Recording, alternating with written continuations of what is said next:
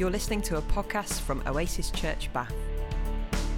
To find out more about us, visit our website at www.oasisbath.org. So, we're going to start off by watching a little video clip.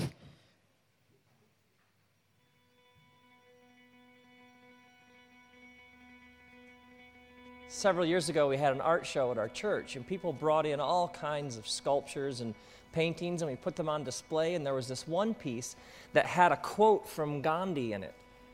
And lots of people found this piece compelling. They'd stop and sort of stare at it and take it in and reflect on it, but not everybody found it that compelling. Somewhere in the course of the art show, somebody attached a handwritten note to the piece. And on the note, they had written, Reality check, he's in hell. Gandhi's in hell? He is? And someone knows this for sure and, and felt the need to let the rest of us know? Will only a few select people make it to heaven? And will billions and billions of people burn forever in hell?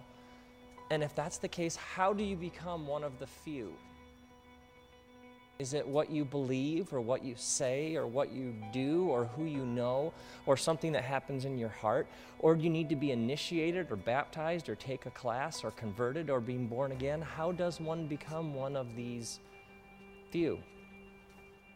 And then there is the question behind the questions, the real question what is God like? Because millions and millions of people were taught that the primary message, the center of the gospel of Jesus, is that God is going to send you to hell unless you believe in Jesus. And so, what gets subtly sort of caught and taught is that Jesus rescues you from God.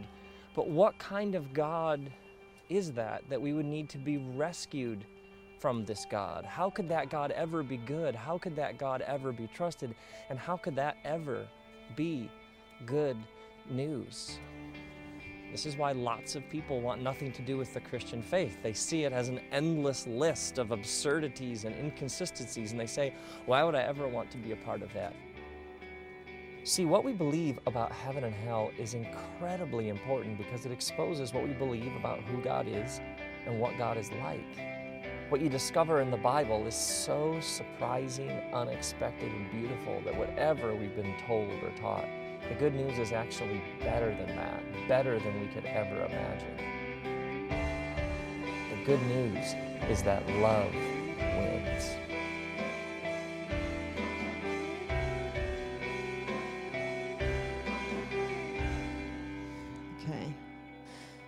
So, lots of you will be familiar with Rob Bell and his book Love Wins, which uh, tackled some of these great questions about hell and about what happens uh, when we die. And I think it's just a really lovely uh, way that he communicates in terms of asking some of those questions. And uh, where we're at today is obviously we're in the middle of this series, aren't we? Where we're thinking about judgment as a theme. So we had uh, Rob, Tricky, not Bell, kicking us off at the start of the month, uh, thinking about the wrath of God in the Old Testament. Last week, Mark was talking about sin and justice.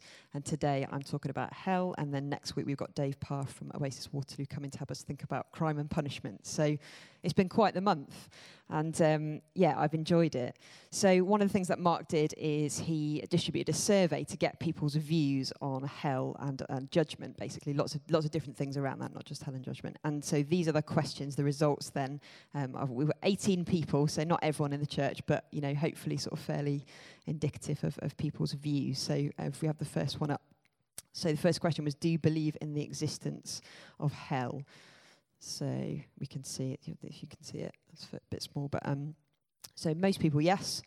A lot of people not sure, some people no. Next question, who do you believe ends up in hell? Um, and we've got a big mix there, haven't we? So most people, I think, entire, it says it's entirely up to God. Some people think nobody. Some people think those who choose to go there. Some people think non-Christians. And then finally, the um, next question, so to what extent do you fear the following? Um, so a huge mix there about maybe sometimes what people fear. So some of us not knowing what is beyond death, um, or that people that we love might go to hell, or um, that you will go to hell yourself, or actually sometimes just questioning what we've been taught sometimes to believe about this stuff. So, yeah, a nice mix of opinion. And I think that survey and the film clip show why it's important that we look at this topic because some of us don't know what we think. Some of us are scared of hell, scared of people we know and love going to hell, scared that we might do or say the wrong thing that, that might mean we end up in hell. And as Rob Bell was saying, what we uh, think about what happens after we die impacts who we are, what we think about God is like, and therefore what we tell other people about what God is like, and of course, how we live now. So, what we think about life before death hugely shapes, sorry, what we think about life after death hugely shapes life before death. We need to talk about hell. So, first, I guess a bit of a disclaimer of sorts. So, there are hundreds, if not thousands, of years of scholarship and literature around this topic, and what I can't do today is cover all of it. I'm sort of scratched the surface, really. So I just wanted to recommend a few books if this is a topic that you wanted to look into further. Um, so the first one we've mentioned already, Love Wins by Rob Bell, is just a great, accessible read for anybody that has got questions about um, maybe some of the traditional views on heaven, how what we've been brought up to believe. The Great Divorce by C.S. Lewis is a, an old classic. It's an allegory, it's like a novel that was written about um, a guy who gets a bus from hell to heaven, and in it, it just raises lots of interesting points about hell and heaven as well. And then Surprised by Hope by Tom Wright is a very um, comprehensive, quite meaty theological look at, I guess, our future hope. And then my personal favourite, which has really helped me in the preparation for this, or they all have, but this particularly um, is a book called Her Gates Will Never Be Shut by Brad Jersak. And that's, a, again, a really detailed theological look at um, the scriptural mentions of hell and what, what some of them might mean. So, yeah, do check those out. I'm not going to cover everything. And I'm also not going to give you the right answer. So, it would be great, wouldn't it, if I'd said, It's all right, everyone, I've gone, I've read all the books, and here's the answer. Um, it's not like that. And faith isn't like that, is it? So, I think it's just good for me to sort of say that um, at the start so you don't have expectations that you're going to walk away going, I'm all sorted now with what I think about that. Because I'm still learning as well. And to be honest, we don't know, do we, for sure? We can't ever 100% say that we'll know. I think it was Rowan Williams who said that theology is searching for the least stupid thing that you can say about God. And so I guess that's, that's kind of my goal all the time, but particularly today, uh, maybe I will share with you the least stupid things that I can say about hell. So we've thought a little bit about what our church might think about hell, but I think it's also um, good to try and summarize, I guess, what are the main views, theologically speaking, about hell in Christianity as a tradition as a whole. So when I use words like theology or theologically speaking, I'm really just saying words or thoughts about God. So the word theology comes from two Greek words, theos, which means God, and logos, which just means word or message. So we're all theologians. We all have theology because we all speak and think words about God. So that's all we mean when we say that. Okay, so I'd say there's probably three main views that you can pull out of tradition, and all of these views in some way have a bit of a, a, scriptural backing. So let's look briefly at what those views are. So the first one, these are interesting words, infernalism. Um, so that's the belief that hell is a place that's populated by those who sort of refuse salvation or who didn't believe in God during their lifetime on the earth. And there's a bit of difference then about what happens to those people, but um, the common belief within that branch is, is that they are in a place of eternal conscious torment. And a little myth to dispel within this view, um, and, and, I don't know, this is sort of my view, I think, as a, as a sort of growing up as a kind of new Christian, that hell was like this kind of weird little town that where everything was red and on fire and the devil was like the mayor of hell like so that when you got there he was there with his like pitchfork and horns going hey welcome to hell i'm satan and i run things around here. That is there's no scriptural evidence for that at all. That's a weird mix of like greek mythology with probably a couple of bad films thrown in there. Um, so yeah that's just not there's no there's no backing to that at all. So that's infernalism. So the second one is annihilationism which is a bit of a tongue twister and this view argues that death is the end of existence for those who don't believe. So that body and soul, if you like, are completely destroyed or extinguished. Um, if somebody doesn't believe, um, they don't enter into eternal life, they just cease to exist. Okay, so that's, that's that view. And some people like that because actually they see that as a little bit more compassionate in some ways, you know, that rather than you know, sending someone to be tortured eternally, they just cease to exist. Um, that in some ways make people think that God, that's a kind of, kind of way. Um, yeah. I won't say what I think about that. Um, and then the third and final one, universalism. So this is what Rob Bell got accused of when Love Wins came out, that everyone was like, oh, he's a universalist. And it's kind of used as a bit of an insult sometimes in Christianity.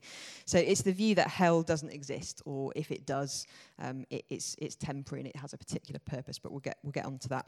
So it's the view basically that everybody ends up in heaven, regardless of personal faith or belief. And within that view, some believe in this idea of what they call ultimate redemption. So there's this kind of sort of cleansing fire or kind of like a purgatory or a holding place that refines us and almost gets us ready so that we can experience heaven. But ultimately, everybody ends up there one way or another, would be the universalist view. And I guess it's really important to say, like I mentioned, that all those opinions will differ even within those branches of views. So um, people have different things, different views even within them. And actually, you could argue that all of them in some way have some kind of scriptural basis. You could find verses that seem to prove each of those views as correct. So is there one that's right and one that's wrong? Well, as usual, sadly, it's not, not quite as simple as that. So I think, again, looking at some more background context will help us try to understand maybe some of those Bible verses that we uh, think are talking about hell and have shaped our understanding of what we believe um, as hell. So, Gehenna. Um, the word used for hell in the New Testament is used 12 times, and it's almost exclusively by Jesus. In fact, the only time that it's mentioned that, that the word is used outside of Jesus is in the book of James when it talks about the tongue which actually is a whole other preach, isn't it? Um, but yeah, it's, it's interesting. It's always, almost always Jesus that uses this word. And Gehenna literally means valley of Hinnom. Um, so the GE is the valley and the Hinnom bit is, is the Henna bit is Hinnom. And that was an actual place. It was a valley that ran along the south and the west side of Jerusalem. And Gehenna itself has a really interesting history, not for particularly good reasons. So, in really ancient times, it was associated, associated with child sacrifice. Um, there was a purging, refining, a destruction during the reign of Josiah. And in more recent New Testament times, some scholars say it was essentially the city rubbish dump. So, uh, this eternal fire burned to consume all the waste, and wild animals fought over dead bodies and animals. So, if you couldn't afford a burial, you were thrown in Gehenna um, because obviously burials were quite expensive, tombs, things like that. If you couldn't afford that, you could be thrown outside um, in Gehenna. So uh, when we understand phrases like wailing and gnashing of teeth, it kind of makes sense when you think about a rubbish dump full of um, pretty nasty stuff and a fire that burned uh, not eternally um, because it was just there forever, but because there was always rubbish to essentially burn.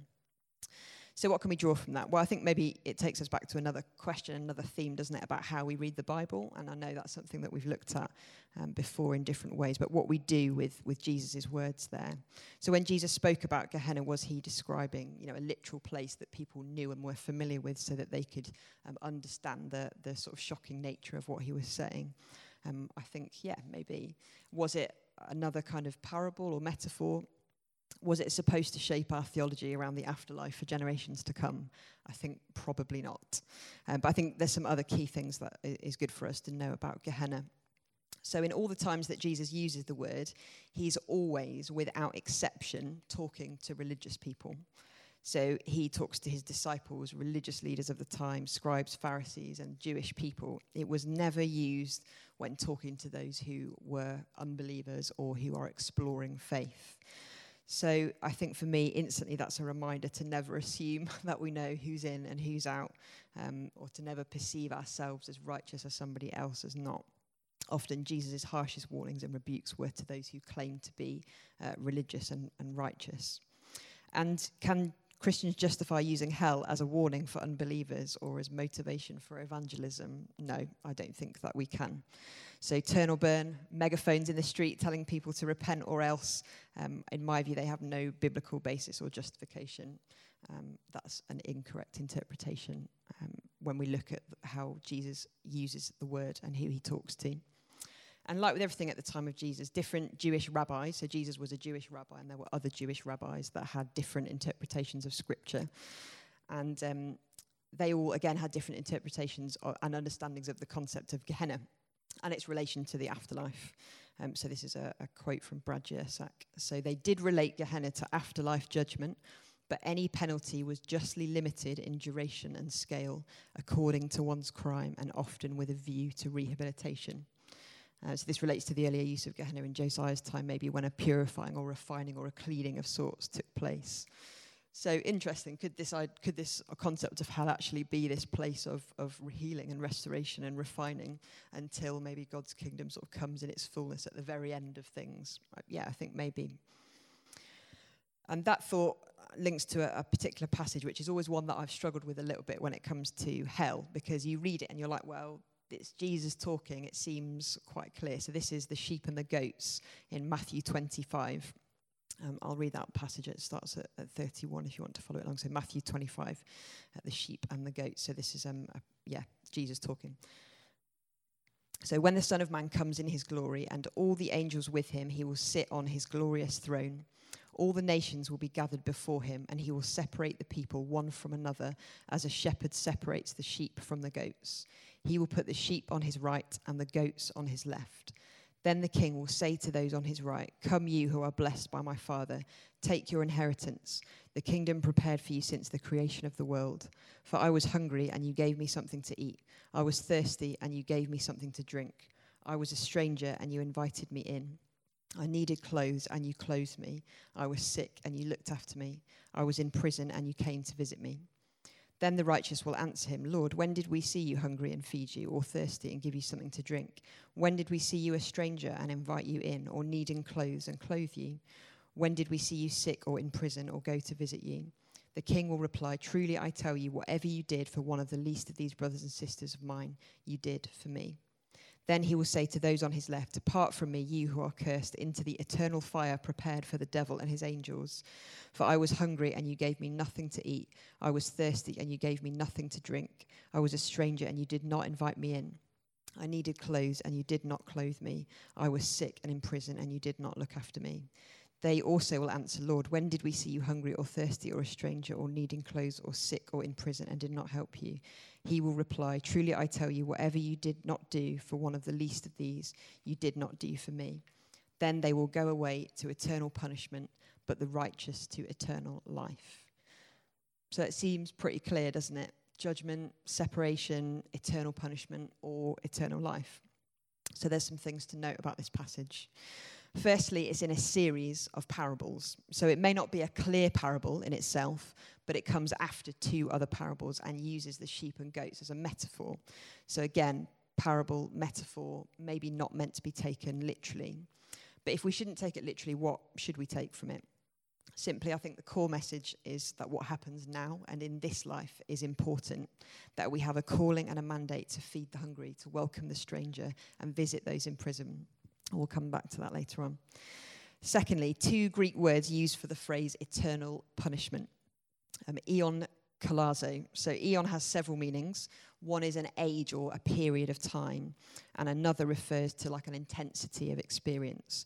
And kalazo is a term borrowed from horticulture, so it actually refers to the, like the pruning and the trimming of branches of a plant so it can flourish.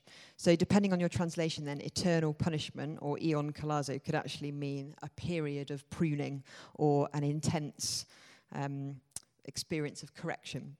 So, not forever, not torture, this idea of restoration, um, yeah, correction, help, healing. And that might be the correct meaning, and I think we need to consider that. What's also striking for me about this passage is how it reminds us that Jesus is king on a throne. And one commentator I was reading notes how actually, if you've got a big field full of sh- um, sheep and goats, it's actually not that easy to see, to tell them apart, and that we need a trained person, you know, somebody that knows what they're doing, somebody that could spot and distinguish. And God is that. He has that expertise. We can trust that God knows what He's doing, that He's a fair and a righteous judge. But it does make us aware too that there is a, a, judgment that will take place. There's a separation, distinctions have to be made between what is good and what is evil. Um, Tom Wright says it like this Judgment, the sovereign declaration that this is good and to be upheld and vindicated, and that is evil and to be condemned, is the only alternative to chaos.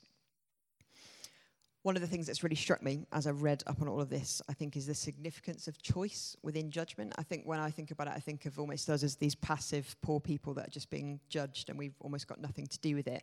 Um, but that's, again, not really come out of the, the reading that I've done.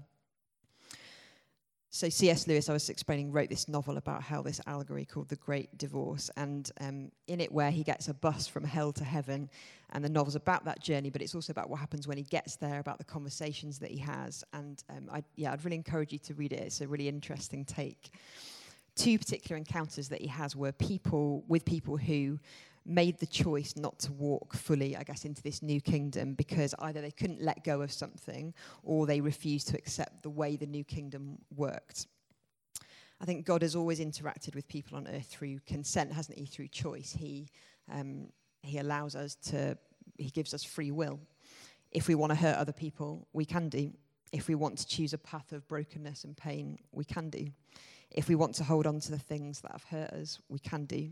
And if we want to reject, we can reject God, we can. We have a choice. Um, and a lot of theologians will write about this idea of choice, that people essentially go where they want to go, that there's a choice involved in that. And this is a quote from The Great Divorce Everyone who wishes it does. Never fear, there are only two kinds of people in the end those who say to God, Thy will be done, and those to whom God says, In the end, Thy will be done all that are in hell choose it. Without that self choice, there could be no hell.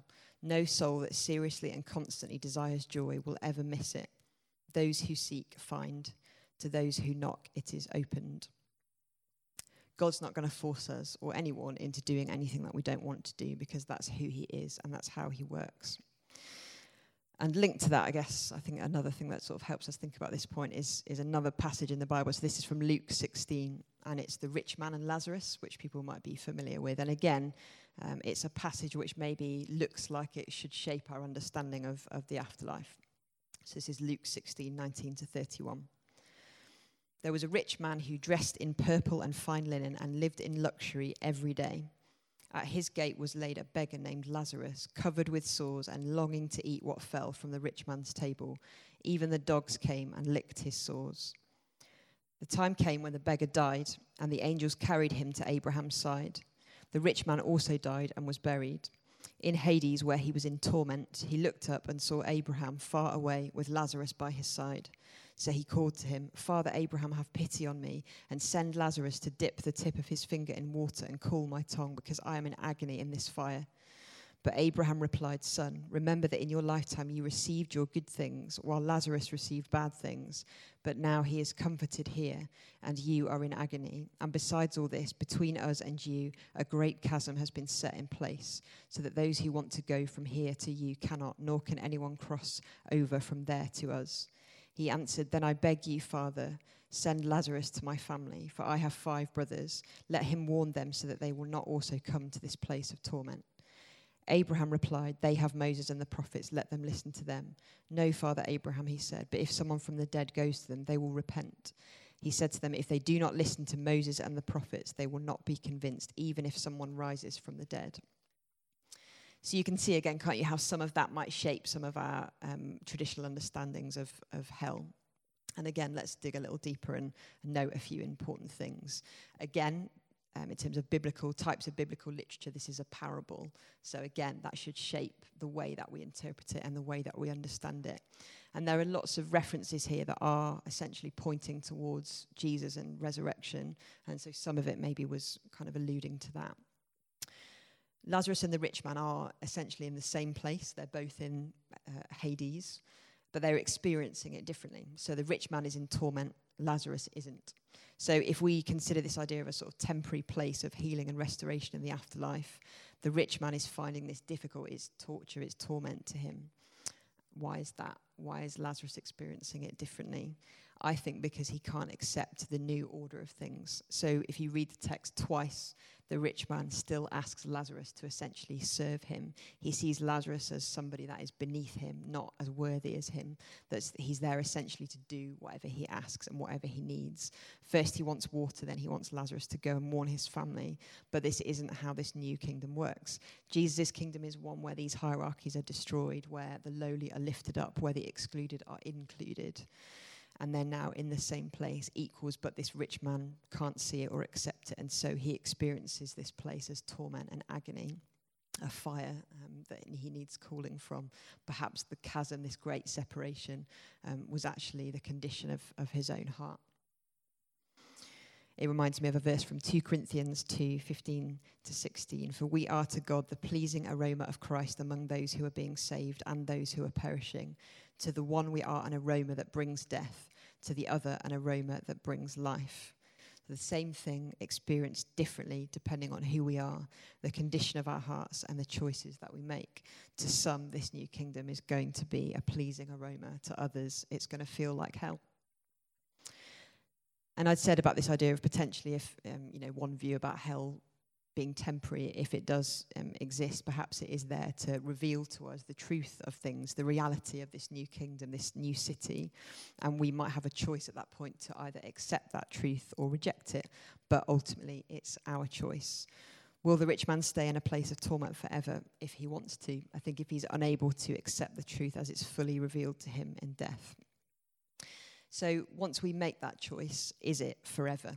Um, which is a really good question, isn't it? You know, you see these passages and they seem to talk about this eternal, you know, the fact that once, it, once you're there, you're there, you can't get out of it.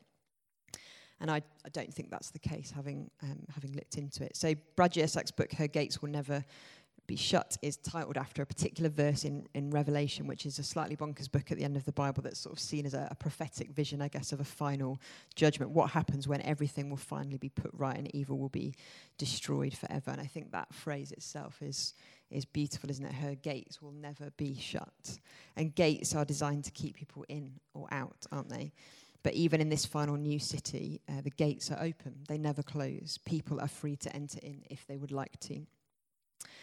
God always keeps the light on, always keeps the door open in case we choose to come home. Uh, one of the problems, I guess, with this kind of argument as well, uh, you know, around the concept of choice, is that we have this limited understanding at the moment, don't we, of, of how things are. Um, scripture seems to point to this idea of death being this sort of unveiling, the full revealing of things as they truly are. In fact, the word apocalypse, which we associate with, again, many zombie movies and um, when everything will kind of be destroyed at some point at the end, the end of the world, um, it simply just means an unveiling. It's like a veil being lifted. Um, so, apocalypse, I guess, the end of life, the end of everything, is when things will just fully be revealed. Uh, 1 Corinthians 13:12 says, "For now we see only a reflection, as in a mirror, dimly. Then we shall see face to face." Now I know in part, then I shall know fully, even as I am fully known. And Paul writes this in his letter to the Corinthians. And Corinth at that time was famous for producing some of the most amazing sort of bronze mirrors at the time. So this would have been a, a, a, thing that was familiar to people at the time. But even they couldn't quite get the clarity in the mirror that we get today. So we look in a mirror and actually we see pretty clearly, don't we? But then it would have been this sort of like slightly faded, murky. It's a bit like what happens to my mirror when I don't clean the house for a few weeks. Not that that ever happens, but yeah, you can't quite see. It's dark, it's faded, it's dusty. Um, but one day we will the mirror will be cleaned when I do the housework and we will see um, in full. And so, yeah, our view of things at the moment is like this. Um, but one day we will see in full. We'll see everything as it really is. We'll have all the information, I guess, and we can make our choice. So it seems that our failure to accept the new way of things can be a barrier to us being fully able to walk into this new kingdom our reluctance maybe to forgive others or let hurts go can blind our vision when it comes to seeing things as they fully are. Our reluctance to deal with our own crap, essentially, the stuff that we've done to others and the stuff that's been done to us gets in the way. And one day we'll see it in full and we'll have to face it. And of course, that's going to be hell. So why not start now? why not uh, live more as we were meant to live so that we can be more helpful and loving and kind to those around us? Knowing some of this stuff motivates me to um, let go of stuff, to forgive people, to be the best person I can be, to spend more time in quiet and prayer so God can reveal some of my blind spots to treat others around me with, with more compassion, to be careful with the words that I use, knowing that they can um, they have huge power. Okay, so yeah, we are nearly there. A few, a few, I guess, personal thoughts really, and um, again, maybe another disclaimer. it's okay if you don't agree with what I've said. And I know that there's probably loads of questions that this raises, perhaps more so than than answers, and that's that's okay. That's a good thing. That's kind of that's kind of the point. So some of this is going to be just you know what I think, and I think what I what I've come to, to believe is that if there is a hell, I believe that it must be temporary. It must be restorative, refining, redemptive, and purifying. It must have a purpose because that's what God is like. I can't align a God of love, uh, of my experience um, of God, with a God who throws people in essentially an eternal torture chamber. It just it doesn't align. And throughout Scripture, there's this pattern of any kind of sort of discipline or punishment that comes from God being uh, as this ultimate purpose of restoring people, um, of helping people back to Him, into relationship with Him. God isn't vengeful or angry or punishing. God is forgiving and kind and healing. And everything that He does has this overarching theme of restoring people back into relationship with Him, of allowing people to live life in all its fullness, which um, is the kind of eternal life that can start right now, not at some point in the future or after we've lived. And I think as well for me, there's something about um, punishment doesn't really work. It doesn't achieve anything. So to put somebody in a place where they're just being tortured or tormented, I'm not sure what the fruit of that is. Um, you know what that achieves. So um, when I was at school, probably in like I think year ten, um, I, I, went through a really bad year where I was just sitting in the sort of playground, I guess, with my friends, and this girl, uh, there'd been a, a rumor that had been spread about something I'd said about someone's brother, you know, sort of that sort of school, you know, you guys get it on the back right? Like people say stuff and there's all this drama and yeah. And this girl just came up to me and just started hitting me in the face, just started punching me in the face. And it was just a horrible, horrible moment. And um, the consequences of that were that she she was charged by the police with ABH. She was suspended, and it led to just weeks and weeks of just hell at school, where people were either taking her side or my side, and um, yeah, it was horrible, and it kind of ruined my my sort of school life at that point. And um, I just went to a real place of anger and bitterness towards her for what she'd done, and it it just totally corrupted my heart and made me a very bitter, angry person. And everything I was sort of obsessed about, thinking about how I was going to get my revenge on this girl who was in my year. And GCSE results day arrived, and um, things worked out all right for me. But for her, they didn't. And she'd failed a couple of her GCSEs, and she wasn't going to get, I think, into the college that she wanted to get into. And uh, I'm not proud of this, but I walked away seeing her in tears and just thinking, good, you deserve that. And in that moment, it felt, it felt pretty good. And then um, at the end of the week, my friend had a party, sort of end of year party, and um, I knew this girl was going to be there. And uh, this was my moment for revenge. So uh, my friend left her mobile phone, and I knew that this other girl's number would be in it. So while everybody else was busy, I nicked the phone, got her number, and then I went into a, a room in the house and I started sending really nasty messages to this girl, saying that basically she'd, you know, got what she deserved, and now her life was going to be ruined. And it, it, was just an awful thing to have done. And um, it didn't make me feel any better. I, I got home and I was like, I just feel awful. I feel dirty and I know what I've done is really wrong and I can't take that stuff back. And um, again, uh, it all sort of carried on for a few weeks and months. But eventually, when we were both probably about a year older and I'd gone to one college and she'd gone to another, we ended up having a conversation through a mutual friend and we described the experiences that we'd had uh, to each other. So she explained why she'd come up to me and done that. And it was all linked to actually a personal experience that she'd gone through. So I'd been accused of saying something about somebody, and that linked into something that was very painful for her. So she reacted to it. Um, she described what it was like to be arrested, to be fingerprinted, to have a mugshot taken, you know, and how frightening that was. And it helped me understand her perspective a little bit more. And we we resolved things. We made friends and we decided to let it go. And after that moment, we walked down the street of our local town together, and everybody knew that we hated each other. So to see us walking down the street, laughing, talking, chatting, and we actually became friends after that. Just people were literally staring with mouths open, and that gave me this sense of healing and restoration, and we were both able to move on. When you have the chance to get your revenge on somebody, it's never what you think it's going to be. It doesn't work. What works, what heals you, what helps you move on is genuinely this sense of, of restoration, of redemption. And I think that it helps to see hell in that way. Maybe some people do deserve hell. I know there's been things I've done where that are deserving of punishment, but does that punishment do anything to change my behavior or change anyone's behavior? I'm not sure that it does. But love, um, I think, changes people. Uh, restoration, understanding, dialogue, those are the kinds of things that I think bring healing. And there is a hell that I do believe in, and I will finish with this. So I believe that when two people in the same household, in full time jobs, sometimes more than one job, still don't have uh, enough money to pay their bills and put food on the table for their kids, when at the same time, 1% of the wealthiest people in the world get 83% of all global health, that is hell.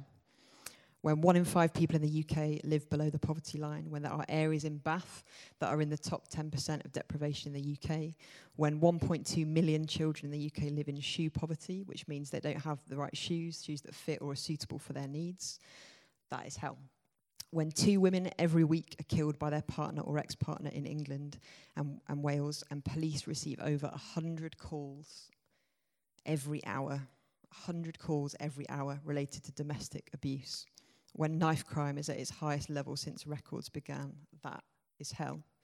When our schools are so underfunded, teachers have to buy their own equipment, and children with learning difficulties don't get the support that they are legally entitled to, that is hell when average wildlife populations have dropped by 60% in just 40 years, or the fact that carbon emissions from energy use are rising at the fastest rate since 2011, when two thirds of extreme weather events in the last 20 years were caused by human influenced climate change, that is hell when almost one fifth of people in the UK, that's over 9 million people, say that they are always or often lonely, when one in four people will experience a mental health problem, when half of all referrals to children and adolescent mental health teams take four months just to get an appointment, that is hell. So I believe in hell. I believe in hell on earth because I've seen it, I've contributed to it, I've experienced it. And with God in me, I will do everything that I can, every minute I have, with every breath in me, to eradicate hell from the face of this earth as long as I am on it. Rob Bell says it like this We need a loaded, volatile, adequately violent, dramatic, serious word to describe the very real consequences we experience when we reject the good and true and beautiful life that God has for us. We need a word that refers to the big, wide, terrible evil that comes from the secrets hidden deep within our hearts, all the way to the massive society wide collapse and chaos that comes when we fail to live in God's world, God's way. And for that, the word hell works pretty well. Let's keep it. So let's not reject the good and true and beautiful life that God has for us. Let's do our very best to live in God's world, God's way. Let's accept that we don't really know for sure what happens when we die. Let's do the tough work of dealing with our own stuff, our pain, our brokenness. Let's bring heaven to earth in every way we can, to everyone we can, everywhere we can. Let's focus on life before death, not life after death. Let's trust that God is a good, fair, and loving judge who heals, restores, and redeems, and that everything that he does is geared around our wholeness and restoration.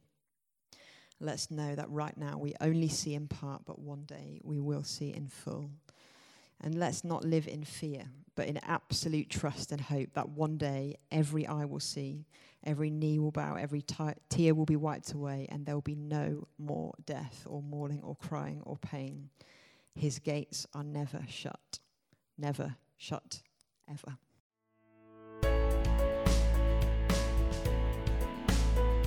You're listening to a podcast from Oasis Church Bath.